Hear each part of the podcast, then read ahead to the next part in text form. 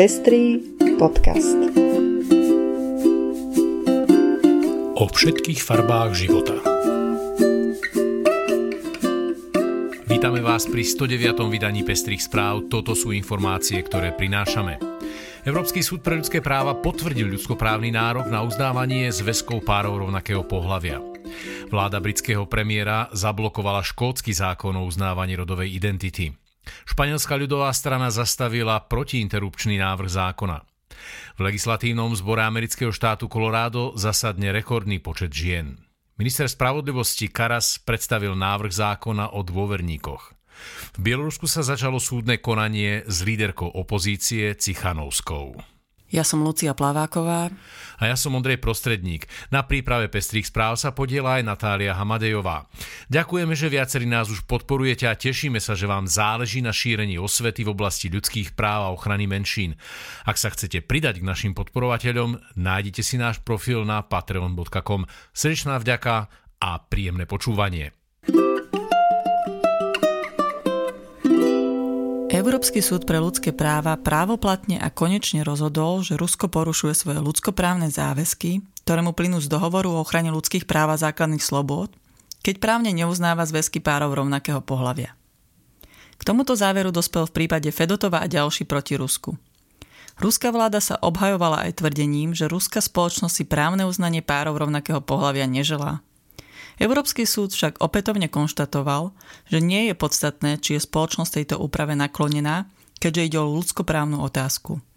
A práve ľudské práva sú založené na ochrane menšín pred rozhodnutiami väčšinovej spoločnosti, ktoré sú namierené proti ním alebo ich akokoľvek ohrozujú a oberajú o práva. Európsky súd vlastne konštatoval, že nárok na uznanie zväzkov párov rovnakého pohľavia je ľudské právo a každá zmluvná krajina, vrátane Slovenska, je povinná takúto právnu úpravu do svojho právneho poriadku zaviesť. V opačnom prípade dochádza k porušovaniu medzinárodných ľudskoprávnych záväzkov danej krajiny. Inými slovami, Slovensko aktuálne porušuje svoje záväzky, ktoré mu vyplývajú priamo z dohovoru o ochrane ľudských práv a základných slobôd. Britský premiér zablokoval zákon škótskeho parlamentu, ktorý uľahčuje transrodovým ľuďom vyhlásenie o vlastnom rode. O podrobnostiach zákona sme informovali v minulom vydaní Pestrých správ. Sunaková administratíva v pondelok oznámila, že tento zákon by mohol mať nepriaznivý vplyv na legislatívu o rovnosti v celom Spojenom kráľovstve. Je to poprvýkrát od sformovania škótskeho parlamentu v roku 1999, čo britská vláda vetovala škótsky zákon. Škótska prvá ministerka Nikola Sturgeová popísala tento krok ako frontálny útok na volených predstaviteľov škótskeho parlamentu. Sturgeonová pre BBC tiež povedala, že Škótsko bude za platnosť zákona bojovať a obráti sa v tejto veci na súd. Minulý týždeň predstavila španielská pravicová strana Vox v regióne Castilla y León návrh, podľa ktorého by lekári a lekárky mohli ponúknuť pacientkam žiadajúcim o interrupciu 4D sken, posluch srdcového tepu plodu či psychologické poradenstvo. V tomto prípade by ženy mohli služby odmietnúť, ale tento návrh by na žiadateľky mohol vytvoriť nežiaduci tlak a došlo by tak k zhoršeniu práv žien. Juan Garcia Galardo obhajoval návrh aj odkazovaním sa na Orbána a obdobnú úpravu v Maďarsku. Premiér Pedro Sánchez návrh okamžite zamietol a odkázal regionálnej vláde, aby upustila od akéhokoľvek konania, ktoré by porušovalo právnu úpravu týkajúcu sa sexuálneho a reprodukčného zdravia a dobrovoľnej interrupcie, inak budú čeliť konaniam na ústavnom súde. Alfonso Fernández Manueco, prezident regionálnej vlády v Castilla y León, následne premiérovi Sanchezovi napísal list, v ktorom informoval, že tento návrh nebude ďalej prejednávaný. Colorado sa stalo druhým americkým štátom, ktorý má v parlamente väčšinu žien poslankyň. Takmer dve tretiny miest Hornej komory Senátu obsadia ženy a poprvýkrát v histórii Koloráda obsadia práve ženy prvé tri najdôležitejšie funkcie. Medzi nimi sú Morgan Carroll, predsednička demokratickej strany štátu Colorado, Jennifer Bacon a Julie McCluskey, ktorá budúci týždeň nastúpi do funkcie predsedničky Hornej komory. Podľa Julie McCluskey je diverzita hlasov a názorov veľmi dôležitá. Verím, že my tri sme vytvorili prostredie, v ktorom budú marginalizovaní ľudia nielen vypočutí, ale aj zapojení do tvorby politík, povedala McCluskey.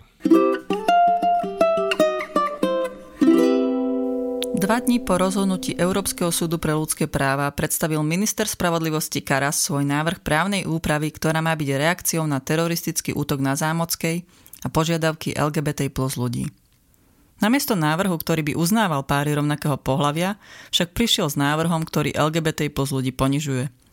Podstatou návrhu ministra Karasa je možnosť akejkoľvek osoby označiť akúkoľvek inú osobu za svojho dôverníka. To znamená, že nejde ani o vzájomné vyjadrenie vzťahu dôvery dvoch osôb, ale jednostranný úkon kohokoľvek. Za dôverníka tak môžete označiť svoju susedu, kolegu alebo sesternicu. Rada by som vedela, či im skutočne nedošlo, ako veľmi je to dehonestujúce, alebo to predložili s týmto vedomím. Stále dúfam v prvú možnosť. V Minsku sa v útorok začal súdny proces proti líderke bieloruskej opozície Sviatlane Cichanovskej. Pojednávanie bude v jej neprítomnosti, pretože už dlhodobo žije v exile. Cichanovská sa po sporných voľbách z roku 2020 vyhlásila za víťazku. Podľa oficiálnych a zmanipulovaných výsledkov ich však vyhral Aleksandr Lukašenko. Cichanovská teraz čeli niekoľkým obvineniam. Medzi inými aj obvineniu z vlasti zrady, z prisahania zameraného na uchopenie moci a ďalším vážnym obvineniam. Cichanovská uviedla, že jej pred pojednávaním nebol umožnený prístup k súdnym dokumentom a celý proces označila za frašku. Diskusia na tému Prečo, ako pochopiť holokaust prebehne v Goetheho inštitúte 26. januára o 18.00. Diskutovať budú Monika Vrzgulová, Ján Hlavinka a moderovať bude Michal Horecký. V stredu 25.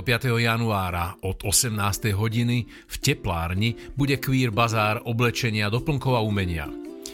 Zisk z predaja organizátori venujú občianskému združeniu Vagus, ktoré pomáha ľuďom bez domova. O dobrú hudbu počas celého eventu sa postará Karma. A to je už všetko z dnešného vydania Pestrých správ. Do počutia o týždeň.